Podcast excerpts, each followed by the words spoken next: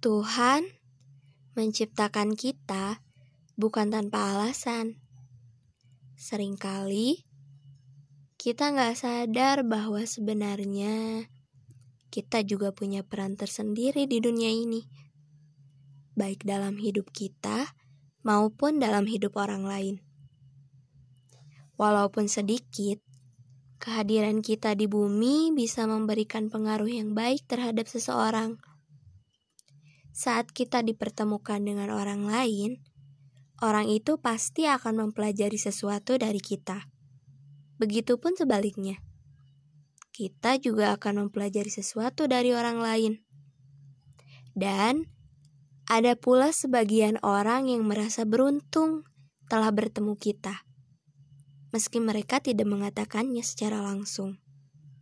Jadi, jangan pernah merasa bahwa kamu tidak berguna di dunia ini. Dan juga, jangan pernah merasa bahwa kamu tidak berarti bagi orang lain.